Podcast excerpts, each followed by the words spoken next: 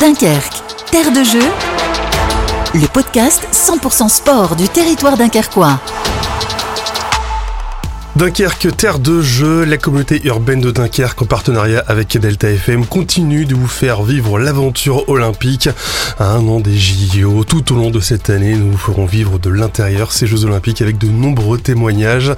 Et euh, chaque mois, nous serons avec un grand témoin, quelqu'un qui a eu la chance de participer aux Jeux olympiques. Et nous sommes aujourd'hui avec Hélène Cortin. Interview. Rappelez votre palmarès, c'est une médaille olympique aux Jeux d'Atlanta. Il y a aussi plusieurs titres de championne du monde, plusieurs titres de championne de France. Est-ce que j'ai oublié quelque chose? Euh, Non, pas du tout. Alors, euh, ma discipline, c'est l'aviron. Euh, donc, euh, je suis euh, médaillée de bronze aux Jeux d'Atlanta en 1996. Et euh, je suis deux fois championne du monde euh, en 94 et 95. Et nous sommes les premières Françaises à être championnes du monde dans l'histoire de l'aviron et les premières Françaises à être euh, ch- dans l'histoire de l'aviron euh, français. Votre mission, si vous l'acceptez, ce sera de nous faire partager justement ce que vous avez vécu euh, lors de ces Jeux euh, d'Atlanta. On rappelle que vous avez été aussi aux Jeux Olympiques de Barcelone. Juste avant, on va prendre de, de nouvelles, parce qu'on imagine que, bon, malheureusement, mais des médailles en aviron, euh, je pense que ça permet pas euh, d'acheter une île déserte euh, au, au fin fond des Caraïbes. Qu'est-ce que vous êtes devenu depuis ces Jeux alors? Alors là actuellement j'ai eu la chance de pouvoir intégrer la ville de Dunkerque, enfin je suis fonctionnaire à la ville de Dunkerque et je travaille à la direction des sports, donc toujours dans mon milieu. Donc maintenant ça fait 30 ans. Je suis rentrée aussi à la ville de Dunkerque par euh, l'intermédiaire de mon statut de haut niveau et euh, après j'ai été tutela- avec euh, mon concours euh, pour euh, pouvoir y, rester. Quoi. Vous n'avez jamais quitté Dunkerque, vous êtes une Non. vraie enfant de, je de Jean suis Barre. très fière d'être dunkerquoise et je le revendiquerai toujours. Alors racontez-nous là, on va tout de suite rentrer dans, le vif euh, du sujet. Déjà la préparation pour, euh, pour les Jeux, donc on va vraiment rester sur les, Jeux d'A- d'Atlanta qui ont vraiment été quelque chose d'exceptionnel euh, pour vous. Comment c'était cette préparation? Il y a eu, on imagine évidemment beaucoup de, travail. Racontez-nous un peu. En fait, les Jeux, ça se prépare sur 4 ans, même voire 8 ans, puisque la première Olympiade déjà est une année test. si on n'est pas médaillé, on recalibre tout ça. Et après, on repart sur un cycle de 4 ans, 4 années, avec des objectifs chaque année euh, au championnat du monde. Euh, et la dernière année, euh, donc la troisième année, où il faut qualifier la coque du bateau pour pouvoir aller aux Jeux Olympiques. Donc on qualifie la coque du bateau et pas les athlètes. C'est ce que je veux dire, ouais, c'était déjà le même système à l'époque parce que c'est la même chose aujourd'hui. C'est-à-dire que c'est pas parce que vous avez fait une grande performance Voilà. que vous allez après aux qu'on Jeux Olympiques. va hein, aux Jeux Olympiques. Il faut toujours être au top. Alors euh, c'est pour ça qu'il faut faire être très vigilant dans la préparation parce que ben, on n'est pas des machines, mais le petit moindre petite blessure et, euh, peut nous peut nous empêcher de performer.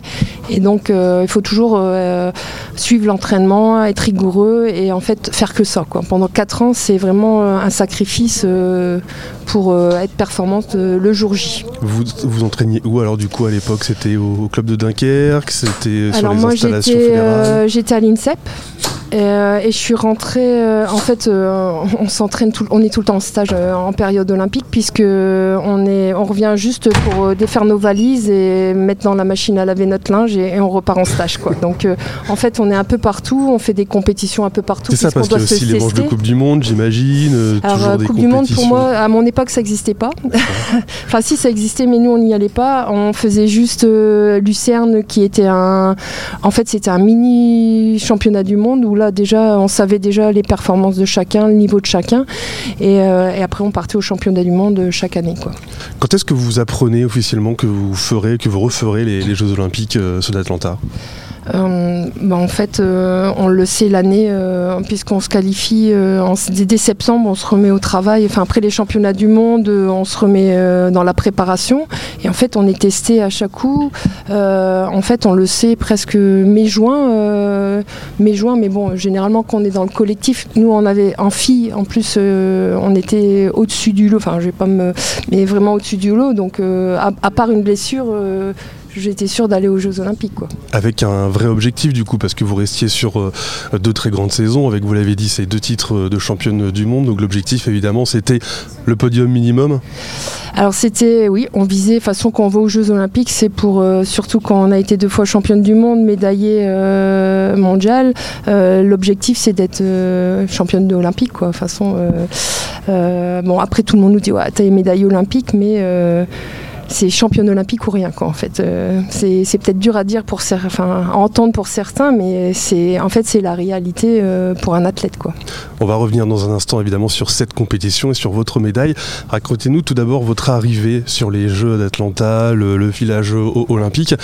Pour moi qui ai une quarantaine d'années, franchement, ce sont les Jeux olympiques qui m'ont le plus marqué par cette, par cette grandeur, par cet esprit olympique que c'est vrai les Américains réussissent à, à vendre. Donc c'était quoi l'ambiance là-bas de, ces Jeux? Atlanta, c'était les, les 100 ans des Jeux Olympiques. C'était Donc, alors nous, euh, en aviron, on est excentré. On n'est pas au village olympique. On était à, la patrie de, de Martin Luther King, voilà, euh, à Gainesville. Et en fait, on a été juste au village olympique, alors pour voir, faire les tests, voir si on était bien féminine, parce qu'on a un test pour voir. ah oui, c'est. ah si, si, si. Et on, donc on a fait un petit tour là, on fait tester, on a nos accréditations, faire les accréditations et après on n'a pas eu nous, on n'a pas eu la chance de pouvoir rester euh, dans le village quoi. On était euh, sur Gainesville. Il y avait quoi C'était quelle ambiance là-bas du coup alors Il y avait que les que les champions d'aviron, peut-être le kayak aussi, je sais pas. Il y avait euh, qui dans, cette partie-là Là où vous étiez du ah, coup, bah, Il n'y a que l'aviron en fait. Ah, et après on laisse la place au kayak. ils arrivent après nous en fait. D'accord.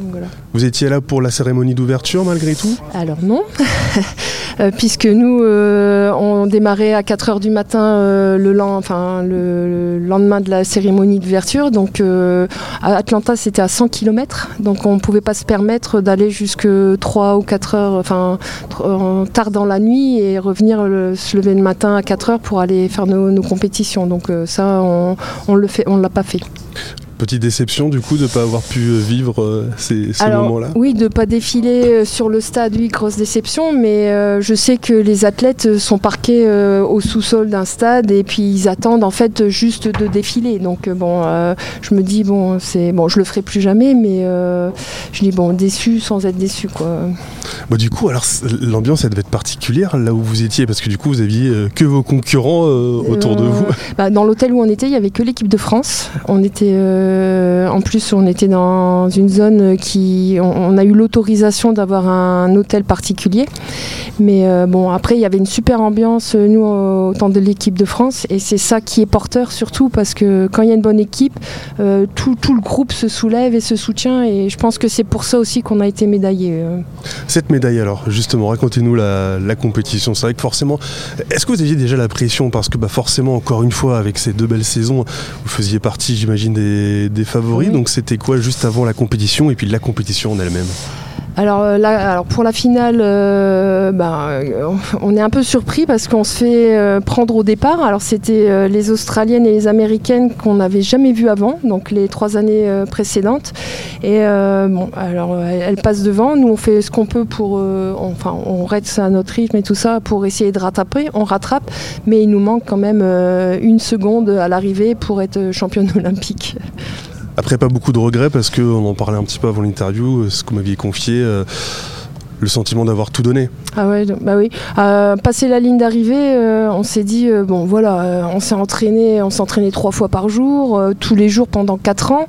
là, j'ai dit, je sais pas ce qu'on aurait pu faire de plus pour être performante. Et on savait que notre préparation était bonne puisque on, enfin, on était dans les chronos, on était tout ça. Euh, mais euh, franchement, après, non, pas déçu. Bah, déçu que ce soit deux concurrentes euh, qui, qu'on ne connaît pas qui gagnent la médaille d'or et la médaille d'argent. Mais non, pas déçu à la fin quand même.